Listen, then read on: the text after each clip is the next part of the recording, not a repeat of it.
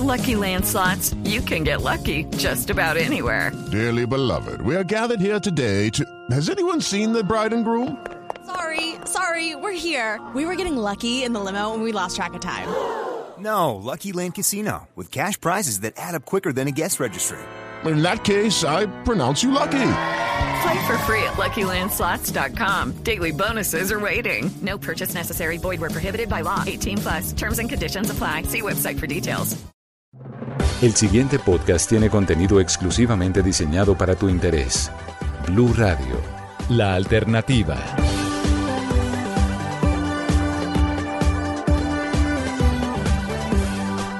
Si encontraras una puerta a un universo paralelo, si pudieras deslizarte a mil diferentes mundos, donde sea el mismo año y seas la misma persona, pero todo lo demás sea diferente, y si no encuentras cómo regresar a tu mundo,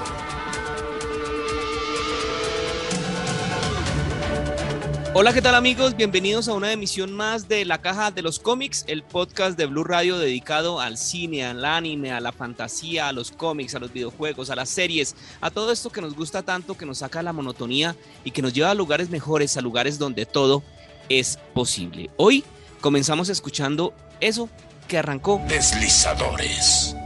Ese cabezote, esa descripción que nos transporta, o por lo menos a mí, a una de las series que a mí más me ha gustado a lo, largo de tal vez mi juventud y hasta este momento que en el momento en que estamos grabando esto tengo 40 años y es Sliders. ¿Y por qué la traigo a colación? Porque es que a mediados del año 2020 todo el mundo empezó a hablar de multiversos, todo el mundo empezó a hablar de universos paralelos, de tierras paralelas, de tierras en donde las cosas no son como las conocemos y yo dije, yo esto lo he visto en algún lado, yo esto lo conozco de algún lado, no solamente de los cómics. Y claro, recordé a Sliders, que es una serie bacanísima, una serie de culto para mí, una serie que se estrenó por allá en el año 1995, duró cinco años, tuvo cinco temporadas, un poquito más de 80 capítulos.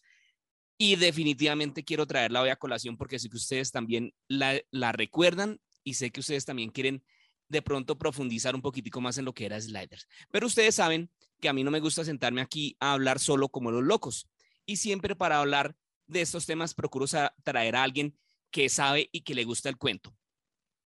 Por eso hoy está acá Marceliano Castro. Marceliano Castro es un gran amigo mío, una persona durísima en lo que es relaciones públicas, en entretenimiento, melómano, colecciona vinilos eh, y tenemos una amistad muy chévere y en algún momento estábamos en una reunión, estábamos en una fiesta y estábamos hablando de ñoñadas ahí entre varios y yo dije algo de sliders, nadie la recordó y él sí la recordó. Y en ese momento, así como para hablar de, de, en términos audiovisuales, todas las personas se pusieron en gris y él fue el único que quedó a color. Sonó un coro celestial y apareció este man y empezamos a hablar de sliders y eso es lo que vamos a hacer hoy. Marceliano, bienvenido a la Caja de los Cómics. Teníamos esta cita embolatada desde hace rato.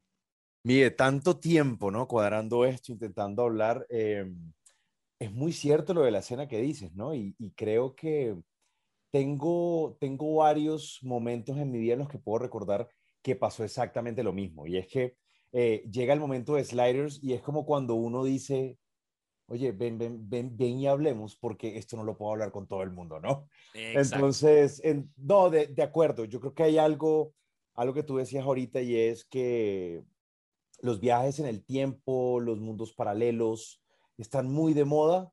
Eh, me encanta que la ciencia ficción tenga un gran papel y creo que en esta conversación también vamos a hablar un poco de, de, de, cuál ha sido el rol que ha tenido la ciencia ficción a lo largo de todos estos años, tanto en el cine y como en la televisión.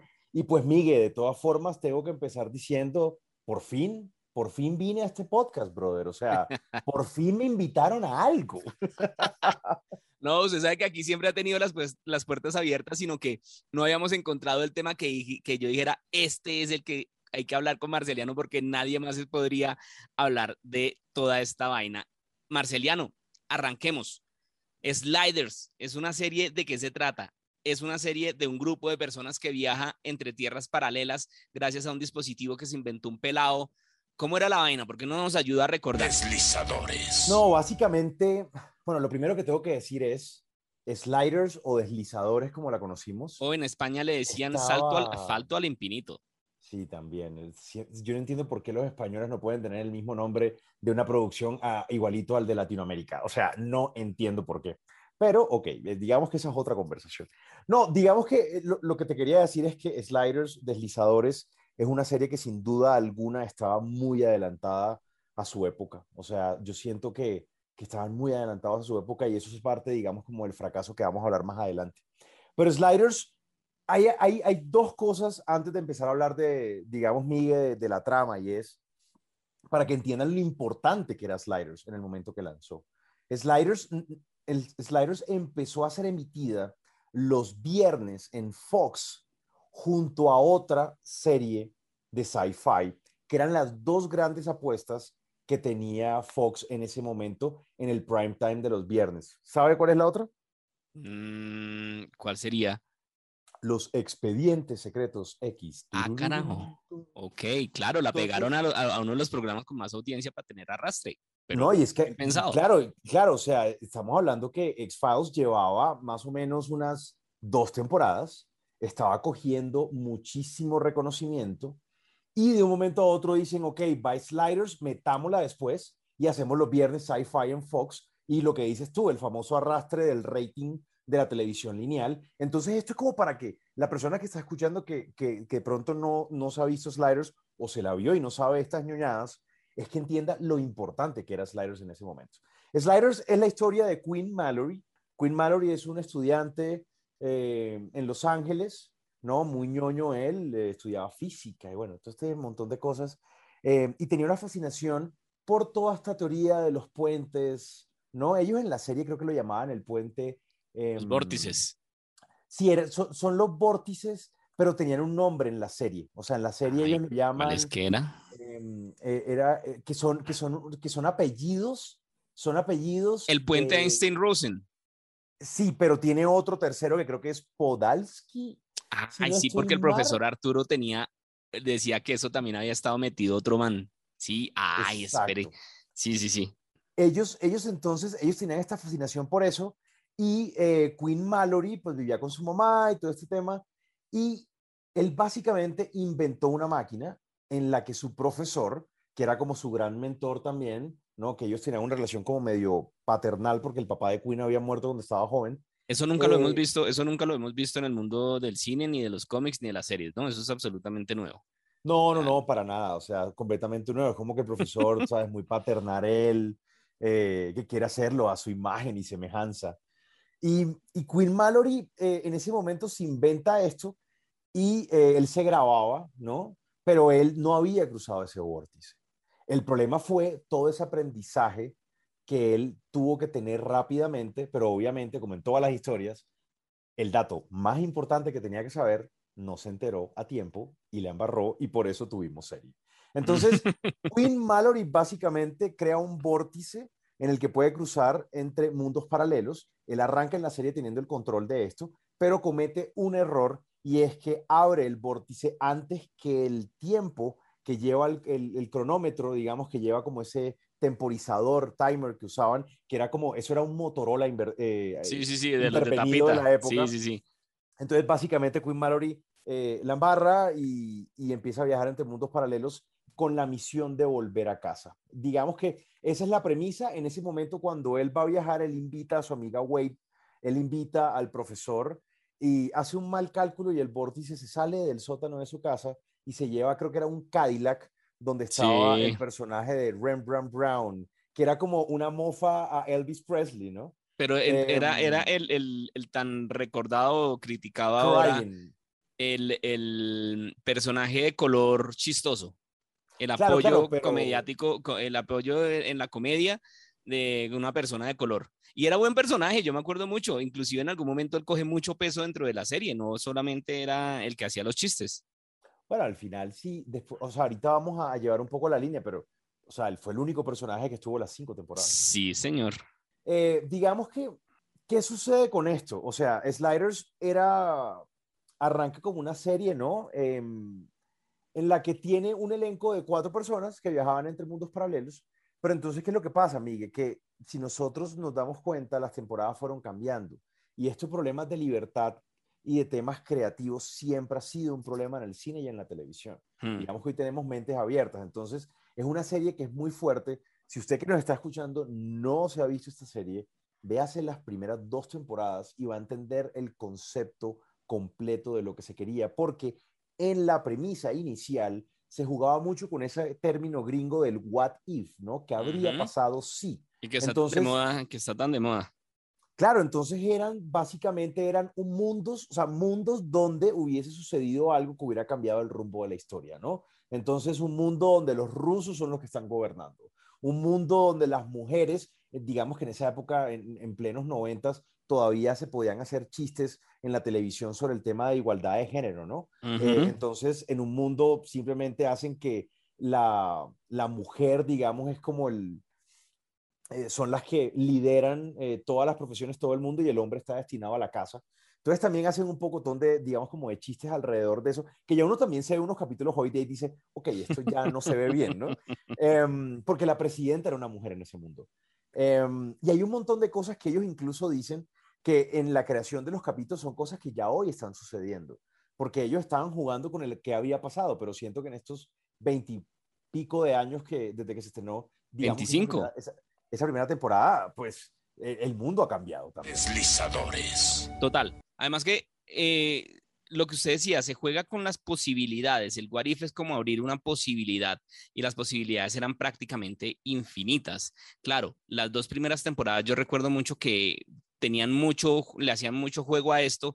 Ya después, no sé, después de la tercera, si no estoy mal, que fue que ya Fox dejó de producirla y pasó al canal Sci- Sci-Fi.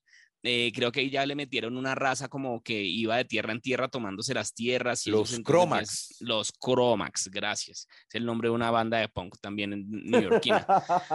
Eh, sí, pero ya como que se empieza a, a- a perder el rumbo de la serie y la parte romántica de la serie que era esa. Venga, ¿por qué no hablamos del cast, que es tan importante? Estos cuatro personajes son dos actores muy importantes, eh, pues que, que se mantuvieron vigentes y otros dos que no se mantuvieron tan vigentes. Entonces eran el profesor Arturo, ¿sí o no? Queen Mallory, usted lo acaba de decir. Sí, exacto. O sea, hasta Queen Mallory, que era Jerry O'Connell. Jerry eh, O'Connell, que lo también recordamos, Una, una, una lo recordamos también por, por, por mi, Campaní. mi pequeña, ¿qué? Mi secreta de identidad era el mismo Jerry O'Connell. Jerry O'Connell. 87. Pero Jerry no se te O'Connell. olvide, pero Miguel, no se te olvide Stand By Me, que fue un También. año antes. Ajá. con, todo, em, con todas esas jóvenes, jóvenes promesas del, del cine, ¿no? O sea, La- ¿qué Stand la- By Me? La cochada de los jóvenes, algunos que tuvieron final trágico, pero bueno. Em, también fue el hermano de, de Sheldon Cooper en The Big Bang Theory y hace la voz de Superman en varias de las películas animadas de, de Warner, de DC. Entonces el man se ha sabido mantener vigente. No, él, él- tuvo una época bastante interesante en los 90, creo que fue de los momentos importantes, porque él, él hace Stand By Me, hace My Secret Identity en el 87, 88, ahí dura unos años, él se va a estudiar a Nueva York, luego de eso, eh, él estuvo en una película con este Jason, el de 90210, The Calendar Girl se llamaba Mm, esa película del 93. Luego él arranca Sliders en el protagónico. Luego en el 97 estuvo en Scream 2 junto a Neve Campbell, Ah, sí, señor. eh, Bernie Cox y, y todo, este, todo este grupo de gente que todavía siguen haciendo películas de Scream. Ujú. Él sale en un video de Mariah Carey en el 99. Uy, esa sí no la Em, tenía yo en Él pantalla. sale no. en los 90 en Joe's Apartment y arranca la década de 2000 en Kangaroo Jack. O sea, estamos Ay, me hablando de acuerdo de esa Kangaroo perfecta. Jack, claro. y ya O sea, sé- y- lue- luego de eso empezó a hacer papeles secundarios, pero él le ha ido muy bien presentando televisión en Estados Unidos. Y el profesor Arturo, el profesor Arturo, que es uno de los grandes actores que me parece a mí que, que realmente yo digo, wow, me le quito el sombrero. Era, em, ay, pero ¿por qué se me olvidan los nombres a mí? Usted, usted, usted, usted que, usted que tiene mejor memoria que yo. Él es el No, mismo actor. el- es- ¿Salas? ¿No es que se llama el personaje? ¿Cómo se llama el personaje? de- no, el profesor Arturo era. No, no, no, no, no, pero yo te, yo te estoy hablando de John Wright Davis. John Ray Davis, Indiana gracias, el actor. En- en- en Indiana Jones, ¿no era Salas? El, El, el- ayudante de Indiana, el que siempre le Sí, tenía todo sí, cuadrado, sí, o sea, el, chinomatic de Indiana, claro. Sí, estoy, estoy seguro que se llamaba Sala en Indiana Jones. No, yo te, yo, yo te estaba, yo te estaba trayendo, es porque, o sea, cuando Jonathan Wright Davis hace Sliders, ok, él no había estado en El Señor de los Anillos, pero ya había estado en Indiana Jones, que estamos hablando que es un IP tremendo del cine y él era un actor consagrado. Y no se sabe, o sea, yo cuando lo, lo vi y yo dije, ve, eso no sería como un reversazo, pero al contrario, yo digo, pues son actores, también tienen que comer, o sea, tienen también que pagar recibos. Yo creo que está bien y aparte que, pues, no sé si, no, no he visto entrevistas de, John Rice Davis de cómo llegó al, al papel o algo, pero yo estoy seguro de que la parte científica o la parte de ciencia ficción de Sliders le llamaría, le tuvo que haber llamado mucho la atención, porque si no, o sea, es una serie que no nos digamos mentiras, no sería para todo el público, una serie más bien traída a los cabellos, así como tampoco le creyeron a Star Wars en su momento, pero fue un gran éxito, por lo menos duró cinco años y, tiene, y nos tiene hoy hablando, nos tiene hoy acá sentados hablando del tema. Lo que pasa es que, lo que, pasa es que Jonathan Wright Davis, antes de hacer, em, él antes de hacer eh, Sliders, él estuvo en televisión en algunas series. O sea, realmente él, yo lo que, lo que, lo que yo recuerdo de toda su carrera, o sea, él, él en la década de los 90, digamos que tuvo ese gran momento con Indiana Jones, pero realmente eso no le marcó una diferencia en su carrera. O sea, él no estuvo realmente en películas de, de un box office importante hasta cuando está en la trilogía del Señor de los Anillos, arrancando la década de los 2000. Ujú. Y que y ahí siguió, y digamos que ahí como que se, se estancó también, ¿no? Sí, él está, digamos que él- él- él hace eso y si uno se pone como a revisar un poco qué hizo él después, o sea, no eh, ha hecho cosas que le hayan cambiado la vida, su carrera. O sea, yo siento que realmente el punto alto de, de él fue lo que hizo en El Señor de los Anillos. Sí, Porque él total. es, él- él es de, esas- de esos personajes que uno hoy día se encuentra en las convenciones, digamos en el mundo prepandémico, pero, pero Ujú. él iba a convenciones a hablar. De hecho, en esas convenciones donde han ido saliendo los rumores, que dejémoslo para más adelante del posible regreso de, Sí, de a la televisión. Pero, pero él, digamos que también vive de firmar funcos y de, y de dar, y de dar charlas en, en las convenciones alrededor del mundo, Miguel. Sí, y los, y los otros dos actores, que era la niña, la, la amiga de Sabrina, Queen Mallory. Sabrina Lloyd. Eso, Sabrina Lloyd. Como, a mí me parecía súper churra esa niña, no me pregunte por qué. No, Pues yo tenía, yo no, tenía no, 15 años. No, sea, no, no. Las hormonas de pronto. No, no, no. Sabrina Lloyd era, era, era de Girl Next Door. O sea, total. es, es- es esa, es, esa, es esa perfecta amiga linda, tierna, perfecta. Y además, de hecho, cuando la serie arranca, los personajes, eh, ellos, ellos, ellos estaban cruzando la línea entre la amistad y empezar a sentir cosas entre ellos, ¿no? Entonces Ah. también como que uno en ese mundo en el que se va, en el que sigue la historia de los protagonistas, uno decía, ay, por favor, ya enrédense y, y- ya, o sea, todo bien. Em, pero sí, digamos que, por supuesto, en, en- en ese, en ese mix que hablabas tú de los elencos, ¿no? Digamos que hoy día somos un poco más democráticos, antes éramos más dedocráticos en el Ujú. cine y la televisión. Esta era una mezcla perfecta, o sea, de hecho, una de las cosas que termina sacando a Jonathan Rice Davis eh, y Arturo del personaje, Arturo como tal de la serie en la tercera temporada, tiene que ver con que cuando cambia de Fox a Sci-Fi, ellos decían queremos más mujeres y queremos que este grupo sea más joven y que la serie tenga más acción. Y precisamente eso fue lo que pasó. O sea, Ujú. sac- lo sacan a él, eh, meten a Carrie Weir, que ahorita hablamos de ella, la meten a ella en un papel donde también empiezan a enredarla sentimentalmente con Jerry O'Connor, que es Queen Mallory el protagonista, y precisamente Sabrina Lloyd empieza a tener muchos problemas con ella en el set. Entonces, eh, Y yo me acuerdo que lo- los personajes que iban sacando los iban matando a las patadas en la, en la, en la serie. Yo me acuerdo que Arturo, si no estoy mal, fue que se quedó en otro mundo y no pudo volver a, no pudo pasar con ellos y se quedó en otra tierra. Am, el personaje de esta niña Sabrina lo volvieron como una No, pero- computadora. No, pero ojo, ojo. O sea, el tema del profesor hay que cogerlo con pinza. O sea, para el televidente promedio, el profesor Arturo lo mata el coronel Rickman en el capítulo, creo que es 17 de la tercera temporada. Lo mata y se muere, que es cuando entra el personaje de Carrie Weir. Ahí es Sí. cuando cambia el elenco de la serie. Ujú. Eso es para el, para el promedio.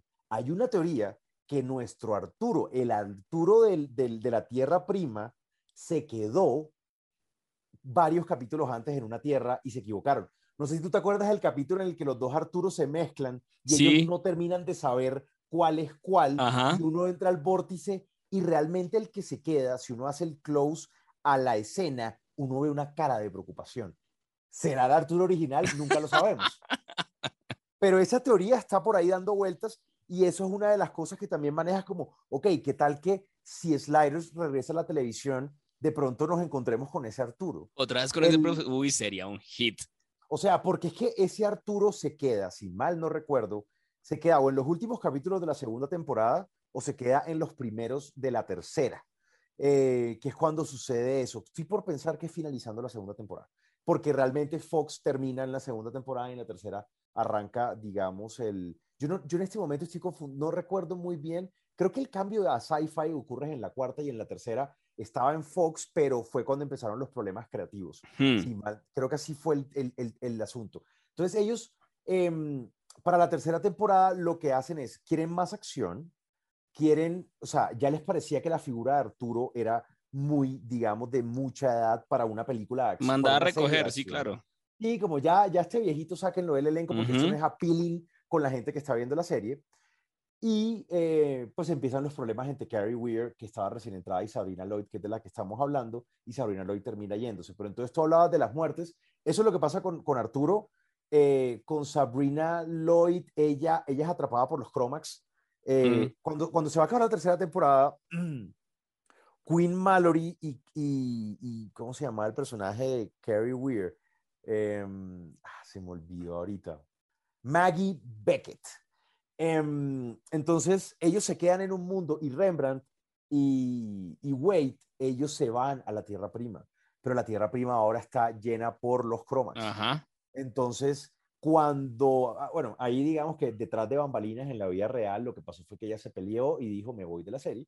Cuando vuelve la cuarta temporada, resulta que el personaje de Sabrina Lloyd lo, había, lo habían secuestrado los Cromax y no volvimos a saber de ella hasta el capítulo 11 de la quinta temporada, cuando Rembrandt tiene una comunicación eh, telepática con ella y, y ella termina sacrificándose eh, para poder salvar a Rembrandt y a sus amigos. ahí con eso que usted dice, ahí con eso que usted dice la comunicación telepática, ahí es cuando ya uno dice, no, ya empezaron a meterle vaina esta, ya, perdió el rumbo esta serie definitivamente. No, por supuesto, de hecho vamos atrás porque no, o sea, empezamos a adelantarnos un montón. Entonces, hablamos de Queen, hablamos de, del profesor, hablamos de Wade ya un poco, o sea, Wade era la amiga de Queen, hablamos de Rembrandt, ¿no? Entonces Rembrandt es, él, él se llamaba The Crime Man, entonces The Crime Man era como cantante. como si fuera Cantante como de Rhythm and Blues, una vaina así súper sí, o sea, el, no, era, era muy cool, o sea, realmente el personaje era bastante divertido.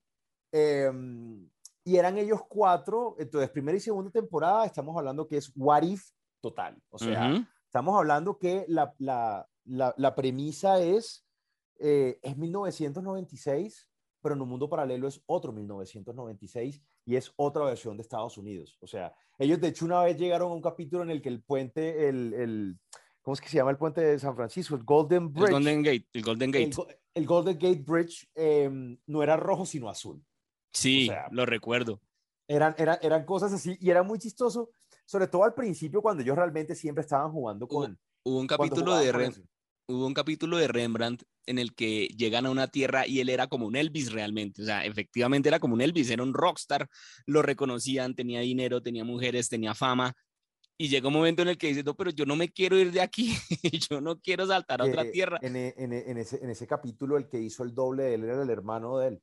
¿Ah, sí? Sí. Ahí está el dato. Y no, yo no me quiero ir, yo no me quiero ir de acá. Y bueno, termina yéndose, ya, yo ya ni me acuerdo. No, pues no, no, no, no, no. El COA, no. Él se va de ese mundo porque él se despide de ellos y decide quedarse porque ese era su sueño. Y resulta, tú sabes que en la música sucede, resulta que el Rembrandt Brown de ese mundo lo que hizo fue lo que hemos hablado que hizo Jim Morrison eh, y un montón de gente, él fingió su muerte porque estaba cansado de la ah. fama. Entonces, cuando Rembrandt Brown vuelve, él está viendo la televisión y dice como, hey, ¿cómo así? O sea, ni idea. Entonces él aparece y se encuentra con Queen, con Wade y con, y con el profesor, y él pareciera que se iba a ir con ellos a, a, seguir a otros mundos porque él estaba cansado, y a Wade se le bota el dato y le dice, no, pero es que si le van a pagar un millón de dólares por canción, y a, este, y a este señor se le iluminan los ojos, y mientras Rembrandt está cantando, él se mete y le dice, gracias, imitador, eh, ahora sí llegué yo y Rembrandt queda todo aburrido y se va. Deslizadores. Sí, señor, usted acaba de hacerme devolver 15, tal vez 20 años en el tiempo. Pero me acordé completico el capítulo, completico. Qué bueno. Por eso era que yo quería, por eso era que yo quería que habláramos acá. Y eso seguro No, que los es oyentes que- también están que- recordando mucho. Y, de- no, y es que Miguel, o sea, yo tengo que hacer una mención, una mención especial y es, yo realmente, yo hoy trabajo en la industria de la televisión y del cine, yo entendí el concepto de las temporadas fue por Sliders, o sea, yo veía Sliders en la televisión nacional colombiana a las 10 y 30 de la mañana y yo me las empecé a ver en las vacaciones, creo que fue de junio de 1997, no, del 98, y ya estaban dando la tercera temporada, estaba al aire. Cuando yo termino las vacaciones, yo ya no podía ver eso a las 10 y media de la mañana porque estaba Claro. en el colegio. Entonces, mi papá eh, me compró cassettes y empezamos a grabarlas y a grabarlas. Y a mí me empezó como un sentido de, o sea, me empecé a amarrar con la serie de tal forma que yo no quería grabar encima. Lucky Land Casino asking people what's the weirdest place you've gotten lucky? Lucky? In line at the deli, I guess? Aha, in my dentist's office. More than once, actually. Do I have to say? Yes, you do. In the car before my kids' PTA meeting. Really? Yes. Excuse me, what's the weirdest place you've gotten lucky? I never win and tell. Well, there you have it. You can get lucky anywhere playing at LuckyLandSlots.com. Play for free right now. Are you feeling lucky? No purchase necessary. Void where prohibited by law. 18 plus. Terms and conditions apply. See website for details.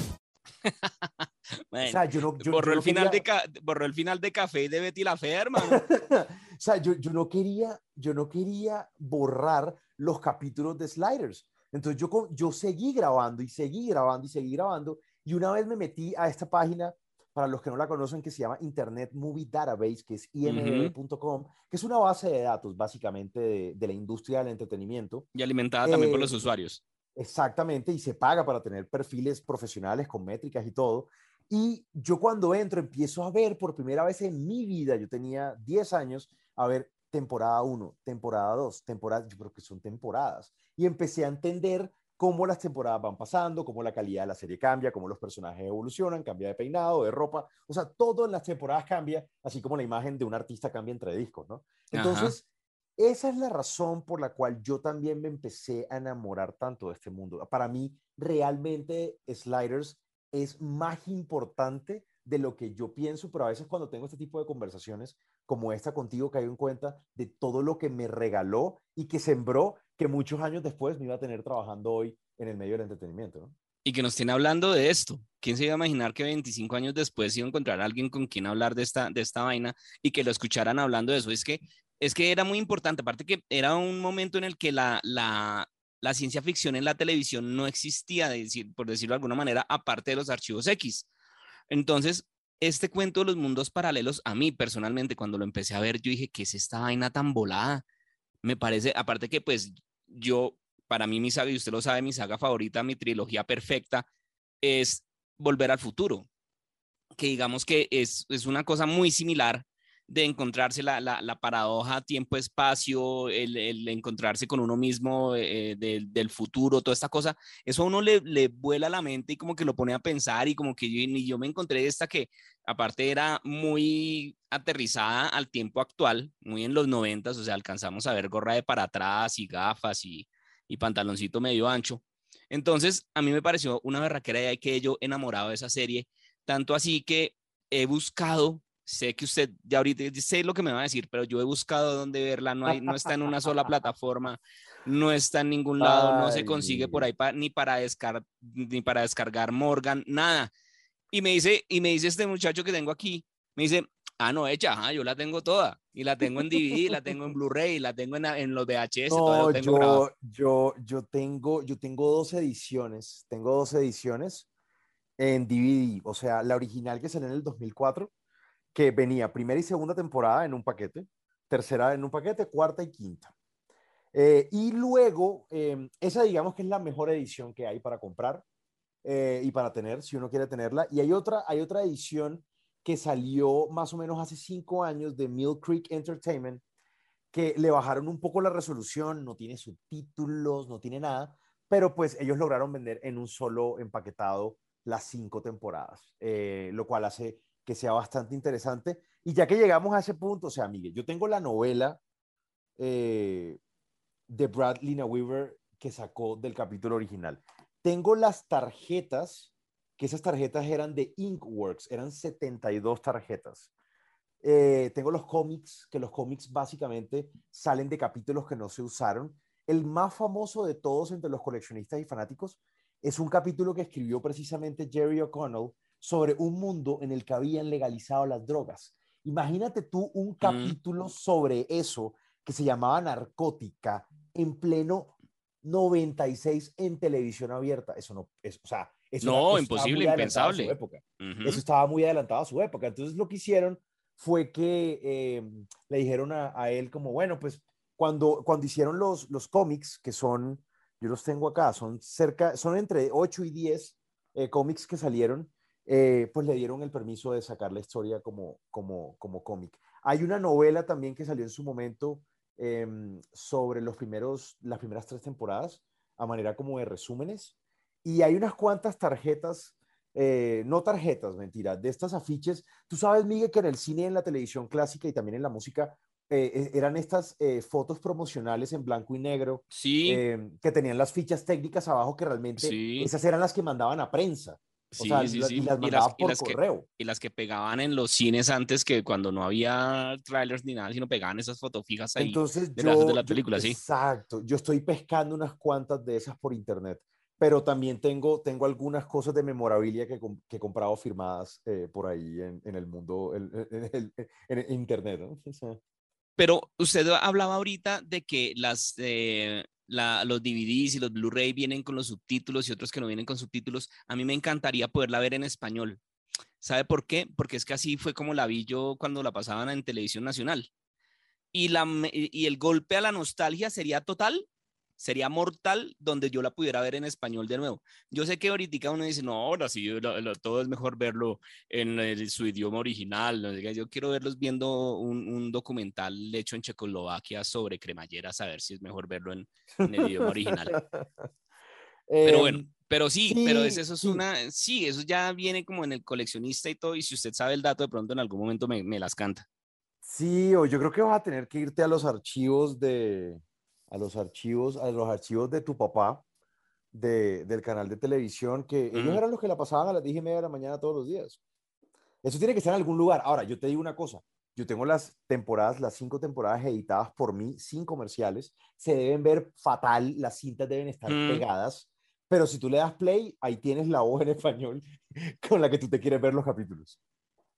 es que esa es la que yo realmente busco. Mauro, eh, Mauro, oiga, Marce, ¿cuándo vendría la nueva o el remake de Sliders, que es lo que estábamos hablando, que vamos a hablar más adelante? Porque es que eh, a nosotros nos unió la, la idea de hacer esto, fue por la noticia que salió.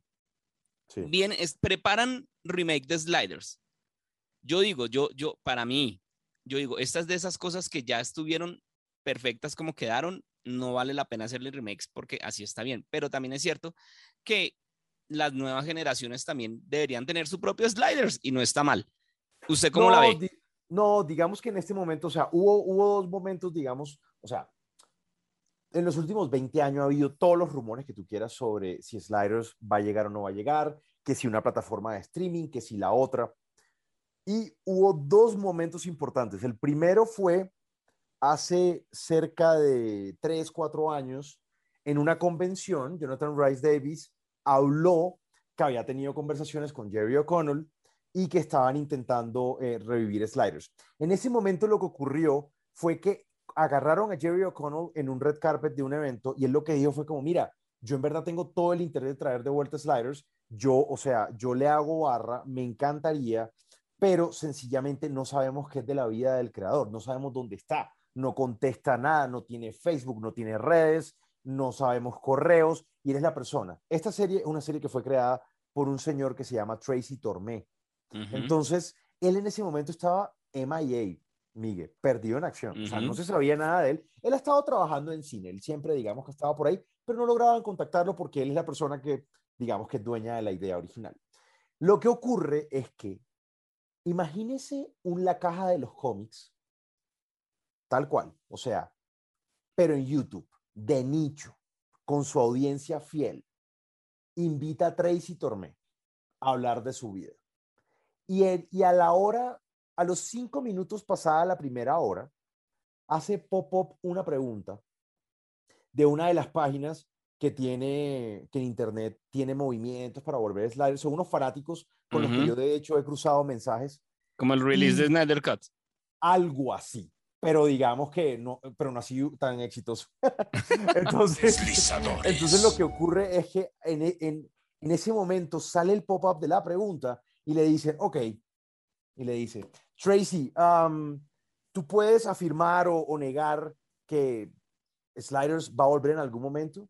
Y Tracy Tormé dice, si me hubieras preguntado hace seis meses, te digo que era una mentira, pero hoy te puedo decir que es una realidad. Sliders va a volver. Y te prometo, y él dijo, y te prometo que no, o sea, él dijo, no te puedo prometer que todo el elenco original va a estar involucrado, pero parte de él sí lo va a estar. No. Entonces, él, él cuando desarrolla la idea, él dijo, mira, mi mundo ideal es tener a los deslizadores, a algunos deslizadores originales. Él dijo que él es muy amigo de Cleveland Derricks, por ejemplo. Em, y mencionó que pues había que introducir una nueva generación de deslizadores, por supuesto. O sea, entonces, y en este momento, porque tú ahorita lo mencionaste, en este momento el que tiene la serie para ver en Estados Unidos es Peacock, que es de NBC Universal. Ujú. Ellos son en este momento los que tienen la serie para pasarla. eh, um, y creo que los que se quedaron con eso fueron Universal. O sea, Universal es el dueño de, de, de eso. Entonces, em, en, eso, en esas estamos. O sea, después entrevistaron a Jerry O'Connell hace tres semanas, cuatro semanas tal vez, y él dijo como, mira, yo le voy a hacer barra, a mí no me han llamado. Em, pero él dijo como que, hey, por supuesto. Y esta misma gente que está detrás del movimiento de redes sociales, siempre eh, a esta persona que entrevistó a Tracy Tormé, porque Tracy Tormé no tiene redes, si tú lo buscas en internet no le encuentras, le dijeron como, hey, ponle a Tracy Tormé esta entrevista a Jerry O'Connell enfrente para que sepa Jerry O'Connell es súper open. Realmente en el mundo ideal, o sea, yo sé que cuando esa serie vuelva, em, Jerry O'Connell, Jonathan Rice Davis y, y Cleveland Derricks van a estar ahí. De ahí en adelante yo creo que es una línea muy delgada de Sabrina Lloyd para allá, si vuelvan o no. O sea, tenemos a Sabrina Lloyd, tenemos a Robert Floyd, que fue el Queen Mallory de la quinta temporada, tenemos a Tembi Loki, que fue la doctora de la quinta temporada, Mm. tenemos a Charlie O'Connell, que fue El hermano. de Ajá. la vida real de Jerry O'Connell y fue el hermano de él también en la serie. Eh, y bueno, ya dije a Carrie Weir, esas cuatro personajes, eh, pues no sabemos qué pueda pasar con ellos. O sea, Hay que ver qué se inventan, hay que ver cómo la traen, pero yo sí estoy seguro de algo, Marceliano, y es que si la llegan a estrenar, si se llega a anunciar y cuando salga al aire, por donde sea, tenemos que hacer Watch Party. No, no, no, o sea, yo te digo una cosa, a mí me genera mucha emoción porque yo no pensé estar vivo para ver un, para, para, para, para ver la vuelta de Sliders en, en televisión. O sea, yo creo que a mí la única cancelación de serie que, que en verdad me partió el corazón fue cuando en tiempo, en retroactivo, me enteré que Sliders se había acabado. Porque el, el, el, el rerun, el rerun de televisión nacional nuestra iba como año y medio atrasado. Claro. bueno, Marce, para ir cerrando, hablemos de curiosidades de sliders. De cositas así, de, de, de, de pronto cameos y de, de, ¿cómo se dice? De easter eggs, tal vez, cosas así. Yo recuerdo mucho, y era, yo no sé si usted se acuerda que en la Tierra Prima había una característica que era lo primero que buscaba Queen Mallory cuando llegaba a la casa de cualquier otra tierra para probar si sí era la casa de él o no. Claro, la, la, la, mm, era la puertica que sonaba porque nunca, nunca le habían echado aceite. Exacto, la puerta que chirriaba. Y, todo- y cuando llegaba a la casa uno decía, chirrió, chirrió, chirrió, pum, no chirrió. Ah, No, pero mira, pero- pero mira tú que ellos, ellos en el, en el primer capítulo de la segunda temporada, Queen los lleva a su mundo, pero llegan con 54 segundos. Y Queen llegan justo enfrente de su casa y estaban en su mundo. O sea, el Queen los devolvió realmente al mundo que era y no habríamos tenido el resto de la serie. sí, no, yo Y- sé. Y él mueve la puerta y él dice, ok, chicos, esta puerta ha sonado toda mi vida y yo reconozco este sonido. Y la mueve y no suena y se van. Y sale el jardinero que le dice a la mamá de Que le- Queen, que- "Oiga, listo, mire, ya le eché aceite". Le eché Ujú. aceite a la puerta y uno es como, no puede ser. Deslizadores. Yo sé. Increíble que uno pueda hablar esto con alguien, de verdad que no, no, en fin. Cameos. Yo, yo hice una lista de cameos porque me puse a investigar, me puse a Pues, mirar. A, a- a ver, a ver. O sea, yo creo que el cameo más importante es Mr. Royal Daltrey. Exacto, eso le iba a decir. El cantante de The Who, ¿cómo meten al cantante de The Who a hacer un, un papel en Sliders? ¿Cómo lo No, convencen? y, y- no, y yo creo que lo más importante, pero yo creo que mira que hay dos cosas. Eh, o sea, él hace, él hace el papel del coronel Rickman, que se vuelve un papel, un, un personaje muy importante en la tercera temporada. Él es el personaje que mata a, Al profesor a Arturo. Y él era, y digamos que él, él es la persona, e- esos capítulos se llaman Exodus parte 1 y Exodus parte 2, em, que es como el, el punto de quiebre del cambio de la mentalidad de la serie. Em, Mira que hay una cosa que yo nunca la he leído, pero la, pero la, eh, de- la viene de mi intuición, la intuyo, Miguel, y es, el coronel Rickman empieza, ellos, ellos inventan desde la narrativa de la serie que el coronel Rickman iba a cambiar de apariencia porque para él poder sobrevivir, él les quitaba algo, no me acuerdo si era la médula, o sea, alguna cosa, eh, él le quitaba a los seres humanos que iban en los mundos y sus facciones iban cambiando. Entonces a mí se me hace que el papel de Rickman no era importante o no iba a tener tanta trascendencia y lo convencen, convencen a Daltrey, Daltrey iba a hacer dos capítulos, que es como si fuera una película, eh, pero cuando le dijeron, oiga, hay que extender esto, me imagino que el tipo dijo, o sea, estás loco, yo no me voy a quedar acá grabando esta vaina. o sea. Pero sí, eso es, eso es. eh, yo no sé, yo espero que lo hayas apuntado. Va, dale tú con otro, a ver si es el que estoy pensando. Hay otros dos rockstars. Uno que seguramente, pues, me imagino que usted conoce, que es el, el señor Isaac Hayes. Sí. Apareció también por ahí en un papel chiquito. Y está uno de los más grandes bajistas del heavy, que es Duff McKagan de Guns N' Roses. Yo leía y yo decía, no. Y se pone uno a mirar, no. Y busque la foto a ver en dónde salía, porque ya ni videos se consiguen. Es que es de verdad ¿Será, que será que fue, se fue, que fue en el mundo de los vampiros? Eh, exacto, y allá me encontré y, y el man era uno de los sí vampiros. Me acuerdo, sí, me acuerdo, sí, sí, sí. Pero irreconocible como lo recordaba uno en los 80s o principios de los 90s, porque tenía el pelo cortico y, y medio bien arreglado, pues como un vampiro, de ahí todo con su cuero y toda la vaina. Entonces yo decía, oiga, y ese sí es Duff McKagan, increíble. O sea, que hasta Slider se haya llevado hasta Duff McKagan. O sea, eso, para mí yo dije, guau. Hay, hay, otro, hay otro cameo que digamos que es un poco más de nicho, pero, pero quienes se han visto, sí quienes se han visto Suits eh, entenderán. ¿Usted se ha visto Suits? ¿Se ha Sí, visto sí, sí, muy buena. Listo. Ok, el protagonista de Suits se llama Gabriel Mack, ¿no? Sí, Listo. Su papá se llama Stephen Mack. Stephen Mack, que es su papá, que ha- también ha sido, y él, él aparece en Suits, de hecho, como el profesor. ¿Te acuerdas del profesor que corcha al personaje de Gabriel Mack al chino, sí. de la universidad que después lo ayuda en el futuro? Sí. Em, el papá de, de él estuvo en, en Sliders. Ah, carajo. Pero ese sí es nivel Dios, o sea, eso ya es, ese sí no, yo, ni en las, ni en las curvas, me lo hubiera imaginado. No, lo que pasa es que yo, yo realmente, esto, esto, o sea, esto, lo, esto sí lo, este, este dato lo vine a identificar, fue en la época que me estaba viendo Suits, que alguna vez Ah, vi que los dos actores eran padre e hijo, eh, y dije como, hey, espérate, yo este tipo lo he visto, em, y empecé como a, a pensar, porque es que si yo no, yo- Stephen Mack, que él aparece en Sliders, él había estado en, en Babylon 5, en Star Trek. ah. Entonces, él siempre estuvo por ahí en la ciencia ficción. Entonces, él tiene el papel y él, si mal no recuerdo, él era uno de los primeros Cromax que apareció en la, cuando los Cromax no, no habían sido tan grandes, digamos que rápidamente, porque lo mencionamos y nos lo volamos. En algún momento ellos inventan que en un mundo eh, la raza humana es distinta y se llaman Cromax, y los Cromax también inventan eh, la tecnología de, digamos, de, ir de un mundo a otro, el, tema del vórtice, y eh, empiezan a conquistar un montón de mundos y en la cuarta temporada se vuelven muy importantes en la serie, que básicamente es pelear contra los Cromax toda la temporada, lo cual ya en ese momento era muy lamentable. O sea, si tú me preguntas Mm. a mí, yo te digo que yo tolero la tercera temporada, la cuarta tengo sentimientos mixtos y en la quinta era solo llorar de lo, de, de lo mala que me habían vuelto en mi serie, o sea, terrible. Los Cromax eran como Klingons, pero con la piel un poco más clara, ¿cierto?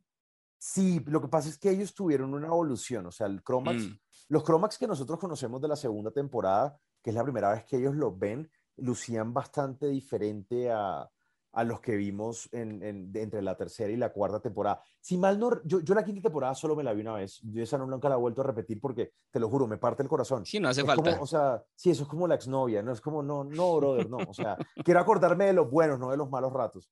Entonces, em, en esa quinta temporada, eh, también como porque para, para los que nos están escuchando, o sea, ¿qué es lo que ocurre? Para- en la cuarta temporada, Quinn Mallory se vuelve productor ejecutivo, es decir, es el amo, dueño y Ujú. señor de la serie y tiene, y tiene control creativo.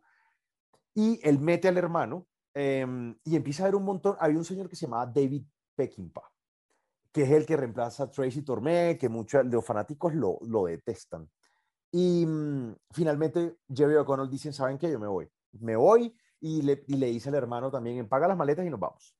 Quedan Kerry Weir, quedan eh, como Maggie Beckett y queda eh, Cleveland Darius como, como Rembrandt Brown. Ujú. E introducen dos personajes nuevos. Uno era la doctora algo, en este momento no me acuerdo cómo se llamaba, la doctora. La actriz se llama Tembi Lucky, que ella eh, de hecho escribió novela hace unos años y alcancé a cruzármela por- en, en- en algún Barnes Nobles en Estados Unidos. Em, y solo compré la novela por tener la firma de ella, amigo. Claro. No me he leído la novela, o sea, no me, y no me la voy a leer. Em, pero me pareció chévere como cruzarme con ella y que me firmara y me tomara una foto. Em, y meten a un señor que se llama Robert Floyd, eh, que es el nuevo Queen Mallory. Entonces, No. imagínate, imagínate todo el rollo cuando tú sigues con un Queen Mallory que ahora se llama Mallory, porque eh, en un mundo paralelo el personaje de Maggie Beckett se casa con Queen Mallory eh, y tienen un hijo que es Thomas. Entonces ellos realmente ya tenían una relación muy, muy cercana, como de, un- de- como de pareja, pero pues eran, pero no eran, pero en fin, porque ese último, el último capítulo de la cuarta temporada se llama Revelations, que es donde pasa esto. Cuando arranca la quinta temporada, resulta, pasa y acontece que nuestro Queen Mallory se mezcló con otro Queen Mallory que tenía alguna enfermedad y para curarlo, un doctor, que ahorita tampoco recuerdo el nombre, eh, lo fusionó. Y entonces se robó, o sea, él se cura porque él no podía, ah, ya me acordé, él no podía caminar. Ese Queen Mallory no podía caminar. Entonces el doctor, para curarlo, ¿no? Se roba a nuestro Queen Mallory del vórtice y mete su alma, escúchame esto, dentro de este Queen que se ve diferente. Y entonces cuando Maggie llega a ese mundo, él dice, yo a ti no te voy a llamar Queen Mallory, tú te vas a llamar Mallory. No. O sea, qué vaina tan traía los cabellos, qué vaina tan y horrible. Entonces, y entonces toda la temporada, eh, mira, se me está abriendo la mente, creo que el doctor era doctor Oberon Geiger o algo así, era algo así. Y eh, entonces toda la temporada era tratando de separar a los dos queens. Gamelita, a favor. No. No, fatal, fatal. Es que, es que definitivamente, o sea, la televisión hay que acabarla cuando hay que acabarla. Sí, Eh, sí, sí, de acuerdo. que, eh, siento que hoy, hoy somos, yo creo que hoy, hoy, hoy, hoy somos más tajantes con eso. Siento que en algún momento la televisión trataba de estirar mucho más el caucho. Mentira, The Walking Dead exageradamente tiene muchas temporadas. Pero le tengo que Em, decir, le tengo que decir, Marceliano, ¿Se que la, la 11 está buena.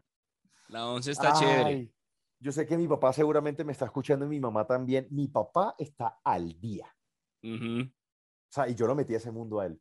Y ahí está. O sea, él está firme. Lo que yo no hice, yo la dejé tirar en la séptima temporada. Pero una, por ejemplo, que sí que yo insisto en que tiene que llegar a, a- a buen retiro y dejarnos un bonito recuerdo es Los Simpsons. Yo creo que ya. Pero, pero, pero yo creo que no nos va a dejar un bonito recuerdo. Bueno, en las últimas 15 temporadas no, pero Por ya. eso lleva 15 años. Pero no ya. mar- eh, 15 años en los que no marcaba la diferencia, Miguel. O sea, Sí, exacto. eh, Por eso hay que acabarlo. O sea, no sé, pues, es- no sé. No sé, eso, Sí, eso es es un tema de otro, eso es un tema para otro podcast. Sí, Series yo que ya deberían el- el- acabarse. el- Deslizadores. El, el tema con Sliders, y ya que estamos llegando al final, o sea, Sliders, ¿en qué termina? Termina en un cliffhanger, eh, que el cliffhanger es el término gringo de la televisión norteamericana para un final En que no punta. tiene una conclusión, ¿sí? Y eso viene del, el término viene de las películas del oeste, cuando saltaban del, del precipicio, ¿no? Em, entonces, ellos terminan en cliffhanger porque iban a hacer una sexta, pero nunca ocurrió. Entonces, nunca tuvimos final. Ese capítulo se llama The Seer. Rembrandt, Rembrandt Brown cruza el vórtice eh, para volver a su casa con la que sería el antídoto, ¿no? Para, o la cura para luchar contra los Cromax y matarlos. Eh, porque él, rompe, él rompe algo y se inyecta eh, eso. Y él dice, ok, voy a ir a salvar mi mundo, porque su mundo estaba ya en ese momento invadido por los Cromax, pero el vórtice era muy peligroso y él podía morir eh, y nunca llegar a su tierra. Y ahí nos dejaron. bueno, bueno. Venga, un último cameo. Resulta ya que usted hablaba de Walking Dead, ahí aparece también en algún capítulo Jeffrey Dean Morgan, que es nuestro querido Negan. Creo que alguna vez leí eso y no encontré la escena. Yo sí la encontré. Es el tipo era como de una banda que iba detrás de ellos, como una banda ahí de, ¿cómo se dice? Eh, eran como motociclistas tal vez, y el tipo era así como en un, o sea, sale, lo que le digo es que ya no se consiguen videos, pero en las fotos aparece él como desarreglado y como persiguiéndolos. Bueno, eso sí, aparece como de 20 años. O sea, el man aparece jovencito. Sí, ah, no, mira, ya, ya, sí, no, está súper divertido, está súper divertido eh, buscar la foto, está, está, está bien interesante. Es que la verdad, o sea, la verdad, hay, y hay, hay, otra actriz que ahorita, ahorita, ese sí olvidé el nombre, que es la que hace de Logan Sinclair, que termina siendo la primera versión femenina de, de Queen Mallory que se encuentran. Eso es en el primer capítulo, creo que de la tercera temporada. Eh, que también es una actriz súper famosa hoy día, o sea, creo que la puede tener como dos millones de seguidores en Instagram, eh, y ella tuvo un papel de un capítulo en, en, esa serie. O sea, es que Sliders para mí es una serie con mucho potencial, pero hay una cosa que no hemos hablado, Miguel, y es, y es bueno ya concluyendo, y es, la televisión siempre ha sido el hijo menos, o sea, la ciencia ficción siempre ha sido el hijo menos querido en la televisión. Sí, pero ¿sabe por qué es? Porque es que para hacer una ciencia ficción, digamos, decente, por decirlo de alguna manera, y que al fan le guste, se necesita billete. Billete que en este momento sí hay, pero en los noventas no. ¿Sí me entiendes? No, de, acuerdo. O sea, yo siento que hoy, hoy día el vórtice sería espectacular. O sea, Uy, serio. De hecho, de, hecho, yo, de hecho, yo he visto producciones donde hay vórtices y yo los veo y pienso en sliders. Y de una, claro. Wow, yo digo, esto sería un gran vórtice para sliders, ¿no? dígame, dígame si usted no ve Rick and Morty y piensa en sliders. Es que Rick and Morty es, un, es una mezcla animada entre Regreso al Futuro, Sliders y de ahí para allá. Ajá. Bueno, pues sí. Marceliano, ya vamos terminando. ¿Qué tal le pareció la invitación acá? Muchas gracias. Es, un placer hablar ñoñadas con ñoños y que nos escuchen otros ñoños y amigos y familiares del otro lado mientras seguramente están revisitando o escuchando esto por primera vez. O sea, la verdad lo que te digo es, eh, no, no me invites, déjame autoinvitarme la próxima. Hágale, va para eso. Usted sabe que aquí las, las, puertas están abiertas. Usted siempre tendrá una silla aquí, siempre tendrá un espacio en mi casa. Eh, nada, no es más, Marce. ¿Usted quiere dar de pronto sus redes sociales o alguna cosa para que lo sigan?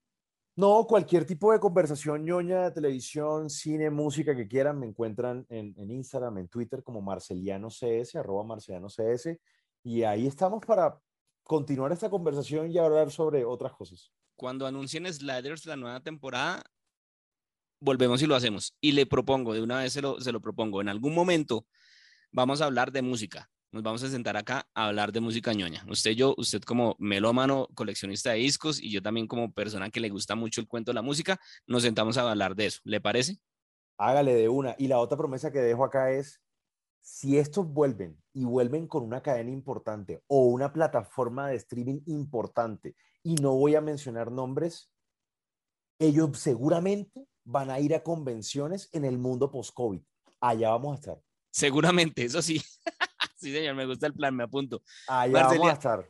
Marceliano Castro, mil gracias por haber estado acá estos minutos en la caja de los cómics. Ustedes saben que este es el espacio de Blue Radio para hablar de todo esto que es lo que más nos gusta. No se les olvide seguir arroba la caja de los cómics en Instagram. Ahí nos pueden dar varilla, y nos pueden decir que le embarramos en algún dato, ahí nos pueden decir que les gustó, que no les gustó. Bueno, esto está abierto para todo el mundo. No es más, muchachos, síganse cuidando que el mundo en el momento en el que grabamos esto todavía está un poco congestionado por el COVID. No es más, larga vida y prosperidad y que la fuerza nos acompañe a todos y nos vemos al otro lado del vórtice.